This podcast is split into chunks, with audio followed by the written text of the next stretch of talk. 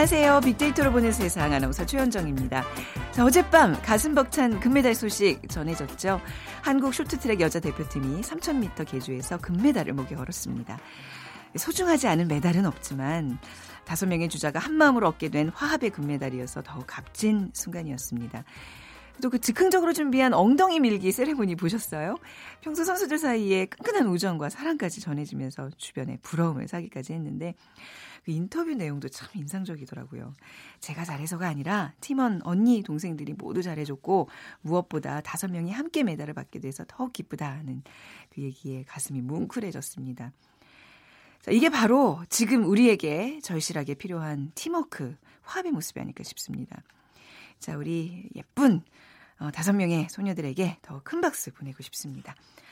아마 그 현장에서 응원하시는 분들이라면 더욱 감동적이셨을 텐데 평창을 뭐한 번쯤 가 보셨나요? 이번 경기 올림픽 기간 동안 그 평창하면 뭐 드시고 오세요? 한 번쯤 꼭 드시고 오시는 평창의 대표 음식 바로 메밀이 아닐까 싶습니다. 오늘 돈이 보이는 빅데이터 시간에 메밀 음식 전문점 창업과 성공 비법 알아보도록 하고요. 나만의 취미 생활을 즐기는 분들이 요즘 늘고 있습니다. 세상의 모든 빅데이터 시간에 취미 라는 키워드로 빅데이터 분석해 드리도록 하죠. 자, 오늘 빅퀴즈입니다. 오늘 올림픽의 도시 평창의 대표 음식 메밀국수와 관련된 얘기 나눠볼 텐데요. 그 중에 메밀로 만든 이것 이 아주 대표적입니다. 메밀국수를 김치 국물에 말아 먹는 강원도 향토 음식이 있습니다. 김치 국물을 부은 다음 그 위에 썬 김치와 절인 오이를 얹고 깨소금과 고춧가루를 뿌려 먹는 이 음식 무엇일까요? 1번 구절판, 2번 호박전, 3번 막국수, 4번 스파게티. 오늘 두 분께 커피와 도넛 모바일 쿠폰 드리겠습니다. 정답과 함께 여러분들의 다양한 의견들 휴대전화 문자메시지 지역번호 없이 샵 9730으로 보내주세요. 짧은 글은 50원 긴 글은 100원의 정보 이용료가 부과됩니다.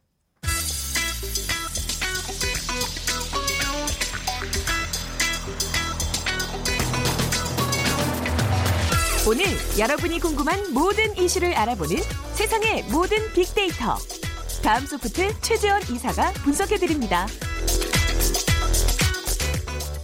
다음 소프트 최재현 이사와 함께하겠습니다. 어서 오세요. 네, 안녕하세요. 네, 오늘 주제가 취미입니다.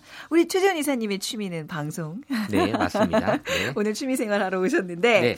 나만의 취미생활에 점점 사람들이 더 관심을 갖고 있는 것 같아요. 사실 취미생활은 예전에도 쭉 있었던 거잖아요. 근데 지금의 취미생활은 정말 나만의 취미생활이라는 앞에 수식어가 붙어요. 네. 그래서 남들과 좀 다른 나만의 취미생활을 좀 찾고 싶어 하는데 어, 최근에 뭐 TV 예능 프로그램에서도 젊은 스타들이 나와서 네. 저마다 가지고 있는 취미 생활을 공개하면서 아, 어, 봐, 뭐, 가끔 봐요. 네. 네, 그 다른 사람들에게 좀 네. 부러움도 보여주고 네. 하는데 뭔가 이제 취미 생활도 독특한 것들에 빠져 있더라고요. 그쵸? 그래서 그러니까, 재밌고. 네, 그래서 나만이라는 네. 표현이 들어가고요. 거기서 살짝 보게 되면 뭐 카메라, 볼링, 뭐 캠핑, 뭐 동물, 요리 등 다양한 취미 생활을 보여주고 있었고 어, 나만의 취미 생활을 가지려는 욕구와 취미 생활에 대한 관심이 어, 이 SNS 상에서도 2014년 100 128만 건, 2015년 170만 건, 2016년 280만 건, 2017년 330만 건으로 네. 계속해서 급증하고 있는 추세고요. 2016년 280여만 여건에 돌파한 이후에 어, 지금 취미에 대한 관심이 나날이 높아지고 있다라는 걸 알 수 있었습니다. 네. 그 국민 취미 생활이라고 할 수 있는 뭐 독서, 자전거, 등산. 예전엔 뭐 취미란에다가 보통 그런 거 다 썼잖아요. 네. 뭐, 뭐 TV 시청, 뭐 영화 뭐 근데 이제는 좀 그거보다는 또 취미에 대한 관심이 좀 깊어지고 좀 늘고 있는 것 같아요. 어떤 배경이 있을까요? 어, 일단 뭐 취미에 대한 어떤 여건이 달라진 건 지금 일과 삶의 균형이라고 해서 워라벨, 네. 또 작지만 확실한 행복, 또 소확행, 또 인생 단 한 번뿐, 욜로 등의 그런 최신 트렌드 키워드에서 알 수 있듯이 사람들의 그 삶의 질을 높이고 자신만의 시간을 즐기는 생활 방식을 원하고 있거든요. 네. 이거를 독서로 채우기에는 조금 부족함이 있죠. 네, 그래서 네. 이 워라벨에 대한 인식이 높아지면서 퇴근 후에 취미 생활을 사람들이 좀 많이 하고 싶어 하고 그러면서 취미에 대한 관심도 많이 높아졌다라고 네. 알수 있는데 어 지금 뭐 이 아르바이트생 하는 또 이 학생들도 어떻게 보면은 이 월급 은 낮지만 여가를 음. 즐길 수 있는 아르바이트를 선호한다고 네. 할 정도로 이 워라벨의 어떤 그 개념이 어 직장인이 아니라 이 아르 아르바이트생 때까지도 어, 지금 음. 전염이 됐다. 그래서 워라벨의 실천 방법 1위는 정시 퇴근 후의 취미 생활이고요. 네. 어, 2위는 정시 퇴근 후 근무 시간에 이제 또 집중하기 위한 주 준비 그리고 또 음. 워라벨이 이런 취미 생활로 이어지고 있다라는 걸 알 수 있었습니다. 약간 이제 일보다는 취미 생활하기 위해서 돈을 버는 게 좀 주객이 전도된 느낌 도 좀 들고 그러는데 우선 우리가 워라벨 올해 참 많이 등장하고 있는 단어예요. 네. 다들 워라벨 워라벨 외치는데 여기에 대한 인식이 많이 높아진 것 같아요. 네, SNS 상에서 워라벨에 대한 언급량은 2017년 1분기에 한 100여 건밖에 안 됐는데요. 네. 2017년 4분기에 2천여 건이 넘어서면서 언급량이 갑자기 급증했고요.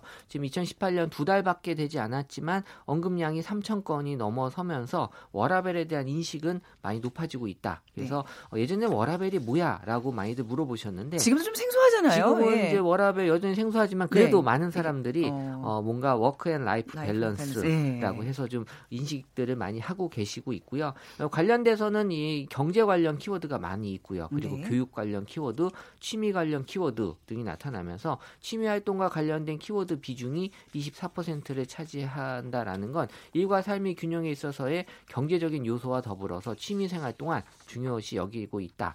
이 경제 경제 관련 키워드는 이 근로 시간, 연봉, 복지, 임금, 월급 등이 있는데 이게 어떤 의미냐 하면은 어 내가 받은 만큼만 일하겠다라는 인식이 여기 들어가 있어요. 그래서 음. 예전에는 네. 어 내가 뭐 받은 건 받은 거고 일은 일이다라고 따로 생각했는데 지금은 이제 취미나 나의 어떤 여유 생활을 좀 많이 추구하다 보니까 내가 더 일을 하는 거에 대해서 많은 부담감과 거기에 음. 대한 어떤 어 내가 그렇게 해야 될 필요가 있다 있지 않다라는 생각들을 많이 하시는 것 같아요. 그러니까 이제 그 시간 아껴서 내 취미 생활을 맞아요. 좀 영위하겠다 이런 얘기인데 그래서 이제 취미 생활 좀 어떤 것들이 있는지 좀 자세히 살펴보도록 하겠습니다. 네. 키워드로 이제 나타나잖아요. 그렇죠. 네. 여전히 빅데이터 상에서 취미 연관 키워드로는 1위가 책으로 나와 아, 있긴 한데요. 아직은 독서군요. 네, 사실 뭐 이거는 아직 네. 내가 나만의 취미를 찾지 못해서 네. 이 책을 일단 언급을 한 것 같고요. 2위는 그럼 뭐가? 2위는 이제 꽃, 이제 플라워. 어, 어 그 의외인데요? 어, 왜냐하면 이 꽃꽂이 같은 경우가 어. 어, 제가 요거 데이터로만 보여지는 거를 좀 해석을 해보면 네? 여기선 보여지는 취미거든요. 아. 그러니까 SNS에서 내가 책을 읽고 꽃꽂이 하는 모습을 보이는 것들로 음. 잡다 보니까 네. 이렇게 데이터상으로 이렇게 1위, 2위가 이렇게 나왔는데. 네, 알고 보면 이제 이렇게 1, 2위를 꼽은 사람들도 뒤에선 다른 취미 생활을. 그렇죠. 뭐 잠깐 뭐 꽃꽂이 하고 그리고 나서 이제 뭐 좋아하는 네. 거할 수도 네. 있고요. 어, 3위는 맞는 것 같아요. 이 카메라. 이렇게 아. 카메라를 갖고 본인이 또 하고 싶어하는 그런 거에 또 많이 또 사진 어, 취미를 갖고 계신 분들 네. 그리고 자전거, 뭐 드론, 또 인형. 갖고 네, 또 하는 음. 피규어 모으고 어, 네. 또이 나무 같은 거 식물 키우시는 분들 어, 이런 것들에 관련된 취미 생활들이 아주 인기 높게 나타났고요. 네. 또그 외에도 뭐 케이크 을 만든다거나 또 커피, 또 candle, 또 인테리어 소품 등의 네. 어, 무언가 자기가 직접 만들고 배우는 취미 생활도 지금은 많이 인기가 있습니다. 제가 아까 뭐 농담처럼 최전 이사님의 취미는 방송이라고 했는데 그거 말고 이렇게 집에서 이렇게 좀 재밌는 거 뭐 하시는 거 있어요? 어, 저도 아직 취미를 찾지 못했어요. 없어요. 네. 근데 뭐 이렇게 바쁘고 고소득층일수록 좀 또 이렇게 특이한 취미들을 많이 갖고 계시던데 뭐 하나 이렇게 좀 있어 보이게 가지셔야 어, 되겠네요. 고소득은 아니기 때문에 아직 그 특이한 거를 아, 찾을 필요는 거, 없지만 거기서 좀 예. 네. 어쨌든 이제 그 취미라고 네. 하는 건 역시 시간적인 그 여유가 좀 있어야 되는데 금전적인 네. 것도 물론 필요하겠지만 네. 시간적인 여유가 아직은 좀저 어, 같은 경우에는 생기지 않아서 아. 이 취미 생활이 어, 여유가 좀 있지는 않은 것 같아요. 그러니까 실제로도 그러니까 뭐 요즘 취미 생활을 많이들 한다 그러지만 이렇게 뭐 많은 여건 때문에 뭐 주어진 여건이 좀 맞아요. 여의치 않아서 못 하시는 분들이 많다는 네. 얘기잖아요. 네. 그래서 실제 취미를 즐기는 사람들 보게 되면 네. 이 즐기고자 하는 욕구는 저처럼 지금 아직 많아요. 근데 큰 아직까지는 음. 제대로 된 취미 생활을 즐긴다라고 보긴 힘들 것 같고요. 네. 어, 한 그 시장 조사 전문 기관의 어, 조사 자료에 따르면 성인 남녀 한 1000명을 대상으로 취미 생활에 관련된 설문 조사를 했는데 92.5%가 자신만의 진정한 취미 생활을 갖고 싶다라는 음. 생각을 지금 현재 하고 있는 걸로 나타났고요. 하지만 취미 생활을 제대로 즐기는 사람은 전체 60.3%밖에 불과하지 음, 않습니다. 네. SNS 상에서도 취미 생활과 관련된 표현으로 취미 생활을 지금 못 하고 있다. 음. 취미 생활이 없다. 등이 나타나는 걸 봐서는 아직까지는 취미 생활에 대한 생각은 많이 있지만 어, 여전히 즐기지 못하는 사람들도 많다라는 게 보여지고 있어요. 그러니까 그 취미 생활의 가장 큰 걸림돌 뭘까요? 시간인가요? 돈인가요? 어, 일단은 돈이 가장 크게 어. 올라왔고요. 그러니까 네. 취미 생활을 너무 좀 고상한 걸 찾기 위해 음, 생각들이 있으신 것 같아요. 그래서 어. 취미 생활을 제대로 하기 위해서는 뭔가 돈을 좀 어, 있어야 된다는 생각을 여전히 하고 계신 것 같고요. 네. 그리고 이제 여전히 2위는 이제 시간이 나타났는데 아, 결국 시, 돈 시간이네요. 네. 네. 그래서 이제 돈과 시간이 어떻게 보면은 이 돈이 없, 없거나 돈이 들거나 시간이 없다라는 음. 표현들이 많이 나타나는 걸로 봐서는 여전히 뭐 경제적인 여유 또 시간 부족이 가장 높은 이유가 되고 있고요.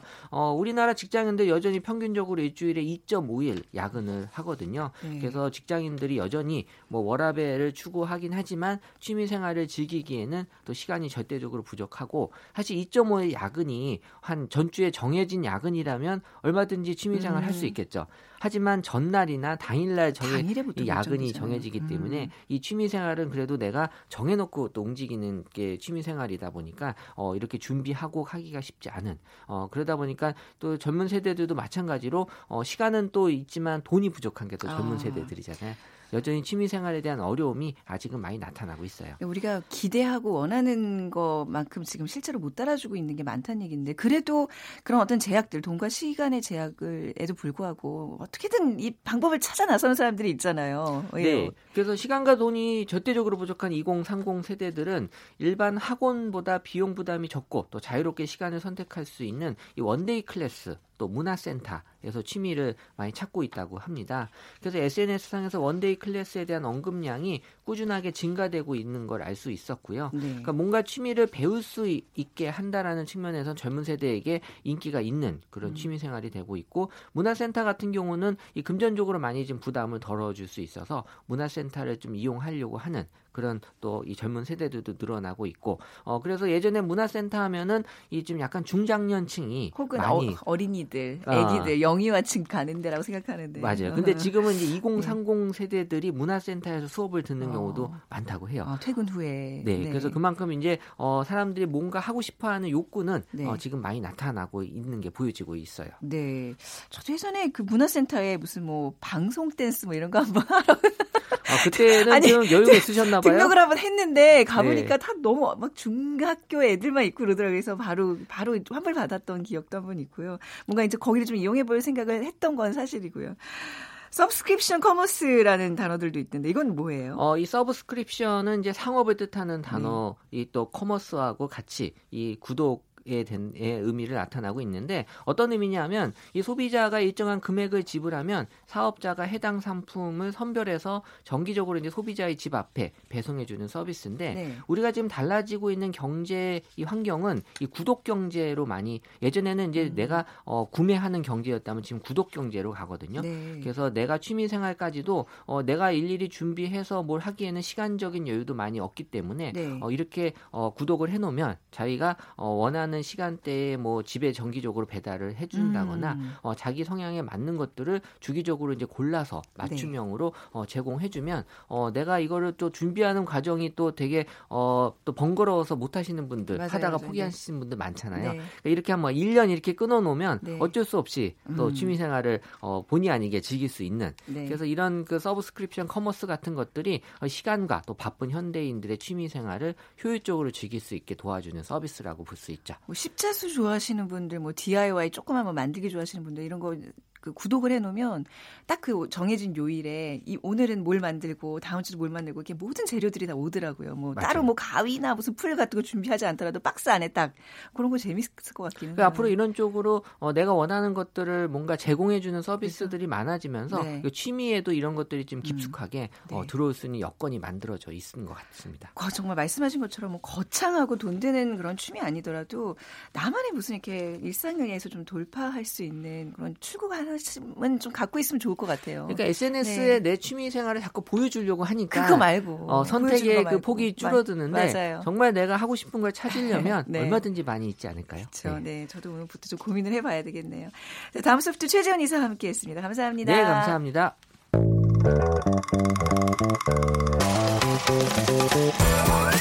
돈이 보이는 빅데이터 창업피아 이홍구 대표와 함께합니다. 컨설턴트 창업피아의 이용구 대표 오셨습니다. 어서 오세요. 네, 안녕하세요. 아니 어떻게 오라, 저랑 옷을 이렇게 똑같이 입고 오셨어요. 그러니까요. 검은 목폴라 티. 네, 꿈에서 이걸 입으라고 하더라고요. 네. 오늘 요 10분 동안은 커플인 것으로. 네.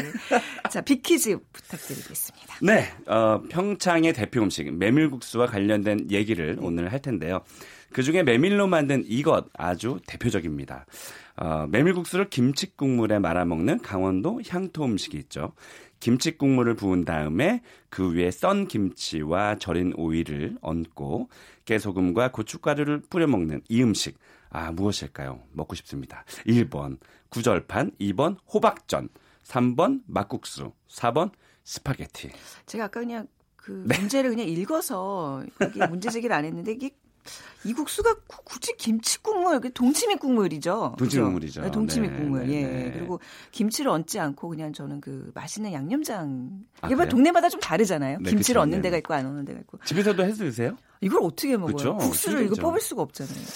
바로 그거예요. 어떻게 막, 막 그냥 뽑아버릴까요? 그럼 그, 아, 실제로 그 막국수가. 아, 정답을 어, 얘기하면 어떻게 해요? 아, 어, 저 했어요? 아, 정말 친절한 네. 방송. 네. 네. 음, 근데, 네. 네. 그 국수가. 네, 그 국수가 네. 실제로 뭐 막 말아서 이게 네. 원래 이 국수에 대한 유래를 사실 찾으면 정확한 유래는 없는데 그 좀 유력한 것은 막 말아서 음. 내놨다 그래서 그, 네, 그 국수. 그 국수. 네, 그 국수 네. 얘기가 있습니다. 네. 휴대전화 문자 메시지 지역번호 없이 샵9730으로 보내주세요. 짧은 글은 50원, 긴 글은 100원의 정보 이용료가 부과됩니다. 제가 오늘, 어, 네. 매미를 선택한 이유가 이제 네. 평창올림픽. 그럼요. 봉평, 평창 고일 때가 음, 유명하잖아요. 네. 그 봉평의 뭐 네. 그 메밀 메뉴들이 좀 인기라면서요. 그 가보셨어요? 전 봉평 가봤죠. 그렇죠. 네. 강원도 가는 갈 때 항상 저 같은 경우도 들렸다 네. 가거든요. 네, 네, 네, 그 어제 제가 통화를 했어요. 그러니까 봉평에 그, 그 몰려 있거든요. 거기 그 유명한 그 H 막국수집. 오! 아유, 저 거기 1년에 한 번씩 가요. 오, 대박이네요. 진짜 네, 그 맞죠? 네, 네, 맞아요, 어. 맞아요. 네, 그 무음 처리, 네, 거기 맞습니다. 어, 그분하고 어제 제가 통화를 아, 했는데 궁금했죠. 왜냐면은 그냥 딱 떠오르는 것이 평창 올림픽이니까 저는 음. 당연히 이제 메밀 국수가 떠올랐지만 그 봉평 마을이 떠오르는 거예요. 그래서 네네. 그분하고 통화를 했는데 어때요? 그랬더니 어, 외국 사람들이 많이, 많이 오고 아. 그, 그 SNS에 올린 그 사진을 저한테 보내주셨는데 네네. 만석. 아. 그러니까 지금 시기에 겨울이잖아요.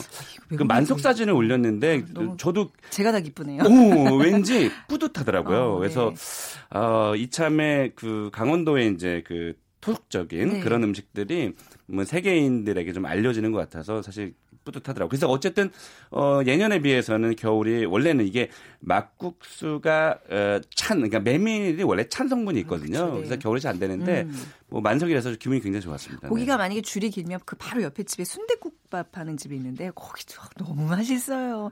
그 뭔가 강원도 음식이라는 게 네.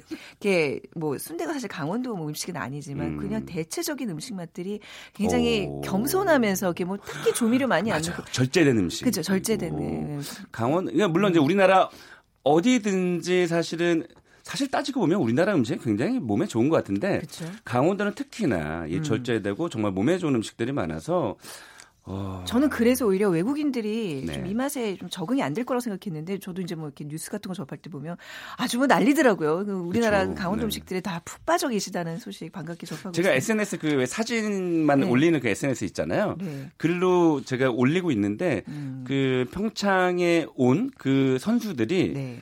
그 SNS에 막그 강원도 음식들을 올리는 거 보니까 음. 정말로 뿌듯하더라고요. 네. 네. 뭐 메밀국수에 뭐 우리 기원 이런 거 이제 다 다음에 하고요. 네, 다음에 해요. 본격적인 얘기를 할게요. 그좀 네. 메밀국수와 관련된 빅데이터상의 반응부터 살펴볼까요? 그렇습니다. 역시 그 메밀과 관련된 연관어를 저희가 한번 어, 빅데이터로 저희가 찾아봤는데요. 네. 1위가 역시 평창. 어. 아, 역시 평창이었습니다. 그리고 어 2위가 배경, 3위가 역시 메밀꽃 필 무렵. 이게 제가 찾아봤는데 네. 원래 그 모밀꽃 필 무렵이었대요. 근데 이제 모밀이 음. 지금 우리가 제가 음식점에 가보면 모밀국수, 네. 메밀국수 이런데 아 그게 뭐 뭐가 표준어더라. 저. 그러니까 모밀이 뭐, 거의 예. 모르시잖아요. 아니, 알았는데 대, 아시잖아요. 아시는데 뭔 척하시는 아니, 거죠? 아니, 근데 대부분 몰라요. 근데 어. 그 사실은 그러니까 모밀이 사투리고 그래요? 메밀이 예, 메밀이 어. 원래 그 단어인데 네.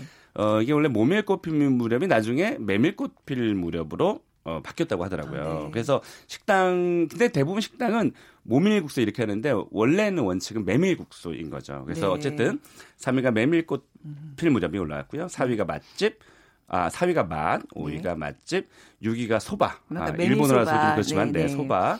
어, 7위가 전병. 야, 메밀 전병. 쫄깃쫄깃한. 요게 요게 아주 요즘 인기예요. 메밀 전병. 네. 저기 네. 미사리 쪽에 가면 네. 이그 메밀 전병이 굉장히 맛있는 집이 있어요. 어... 안타까워요. 상호를 말씀드릴 수가 없어서. 네, 어쨌든 네. 어쨌든 이 메밀 전병이 음, 사이드 메뉴로 네. 좀 갖춰 놓으시면 추가 매출 올리는데 굉장히 좋죠. 음. 어, 역시 메밀에 그 전병이 올라왔다는 점, 네. 또 9위에 메밀 전병, 음. 7위에 어, 전병이지만 9위에 메밀지만 10위가 역시 막국수 이렇게 네. 해서 어, social 분석 결과가 좀 나왔습니다. 메밀국수는 그야말로 뭐 어떻게 먹든 뭐 이렇게 뭐 간장에 찍어 먹든 음. 양념장에 비벼 먹든 그냥 아주 대중 아이템이 확실한 것 같아요. 예. 아, 제가 그 이게 social 분석도 분석이지만 그 연령별 어 그러니까 음. 메밀이란 단어를 어떤 연령대에서 많이 그 탐색을 하느냐 제가 네. 한번 또 빅데이터로 조사를 해봤습니다. 전 이게 이 결과는 처음인 것 같아요. 젊은 사람들은 별로 메밀 안 좋아하지 않아요? 그 국수 맛을? 좋아하죠. 왜냐면 음. 그 봉평 어. 가보시면 아시겠죠. 물론 이제 뭐꼭 그 들렸다 가는 곳이니까. 음. 그래가지고 20대 30대도 많은데 중요한 거는 뭐냐면 SNS가 왜 휴대폰으로 대부분 뭐 PC랑 모바일이 모바일이 70% 80%로 검색을 하잖아요. 네. 그래서 대부분의 단어에 대한 그 연령대별 결과가 20, 30대가 가장 많거든요. 음. 근데 이거 정말 재밌는 건 60대가 1위였어요. 어. 어, 메밀에 대한 그 검색량이 네. 60대가 1위였고 2위가 50대. 그러니까 네. 역순으로 나타납니다. 아, 네. 어, 3위가 40대, 그 다음이 30대, 20대, 10대. 아, 진짜 그냥 딱 순서대로. 오, 어. 이거 처음이에요. 제가 이 방송을 횟수로 한 4년째 하고 있잖아요. 그러니까 이게 뭐, 그냥 얼핏 들으면 되게 그냥 평범한 결과 같지만 사실 진짜 말씀하신 것처럼 휴대전화나 SNS의 접근성을 따질 때 60대가 1등이라는 거는. 저는 그래서 이 결과를 네. 굉장히 좋게 본 것은 뭐냐면 음.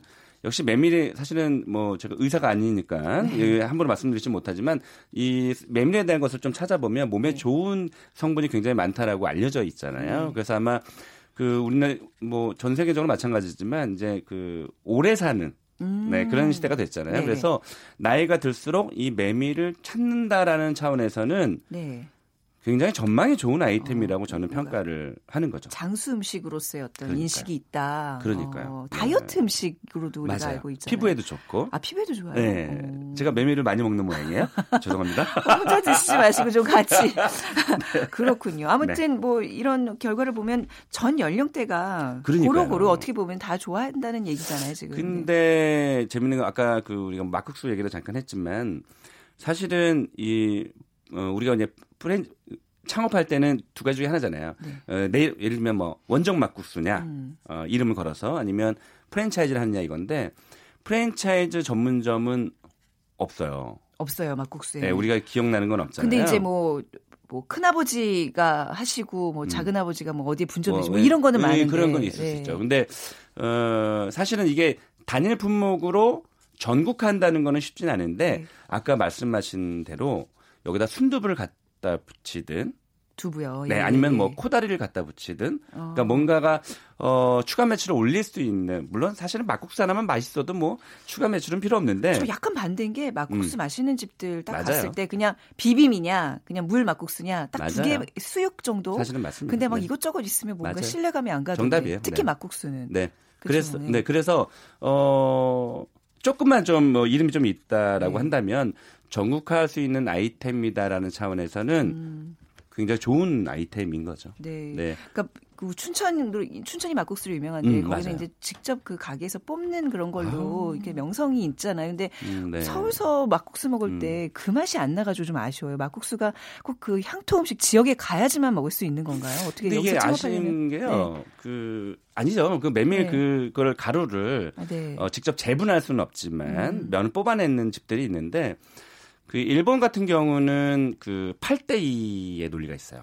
그러니까 일본에서는 네. 막국수라고 그러니까 메밀국수라고 칭할 수 있는 게 메밀을 30% 이상 네. 네. 어, 섞으면 된다. 뭐 이런 게 음. 있거든요. 근데 우리나라 그래서 그렇지만 일반적으로 일본 같은 경우는 메밀을 80% 네. 나머지 뭐 밀가루나 전분을 아. 쓰거든요.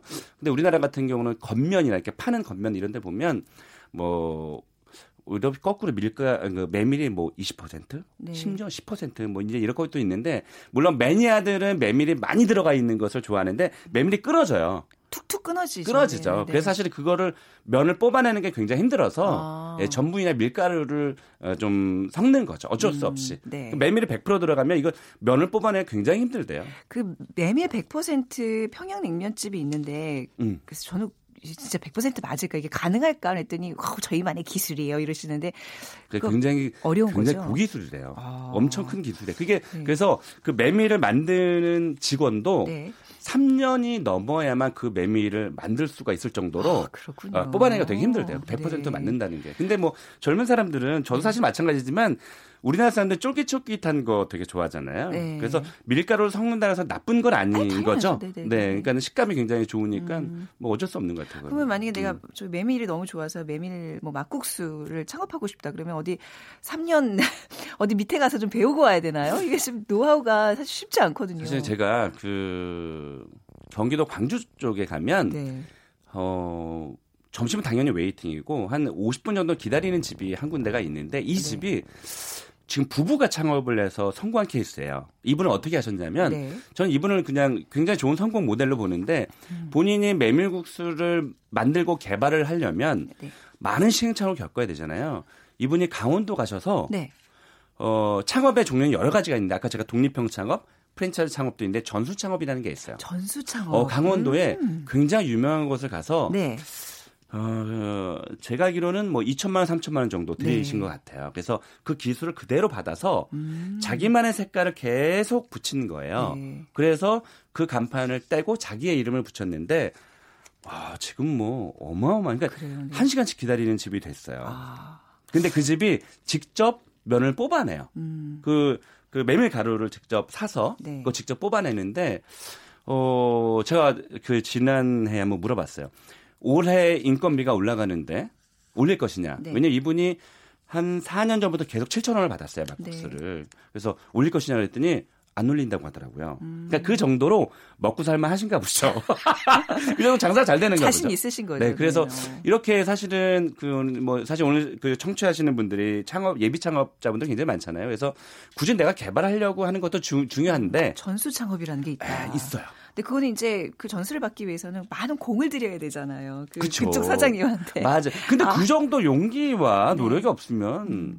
안 되지 않나요? 저는 저, 저 같으면 가서 설거지하고 그 견습생으로 좀 들어가서 좀 인심을 산 다음에 맞습니다. 좀 솔직한 마음을 이렇게 털어놓게 될 것 같아요. 그런 그런 도전은 필요하죠. 우리나라 사람들이 정이 많잖아요. 네. 원래 처음에 가면 무조건 안 된다고 해요. 네. 네 근데 지금 말씀하신 대로 설거지도 하고 막막 네.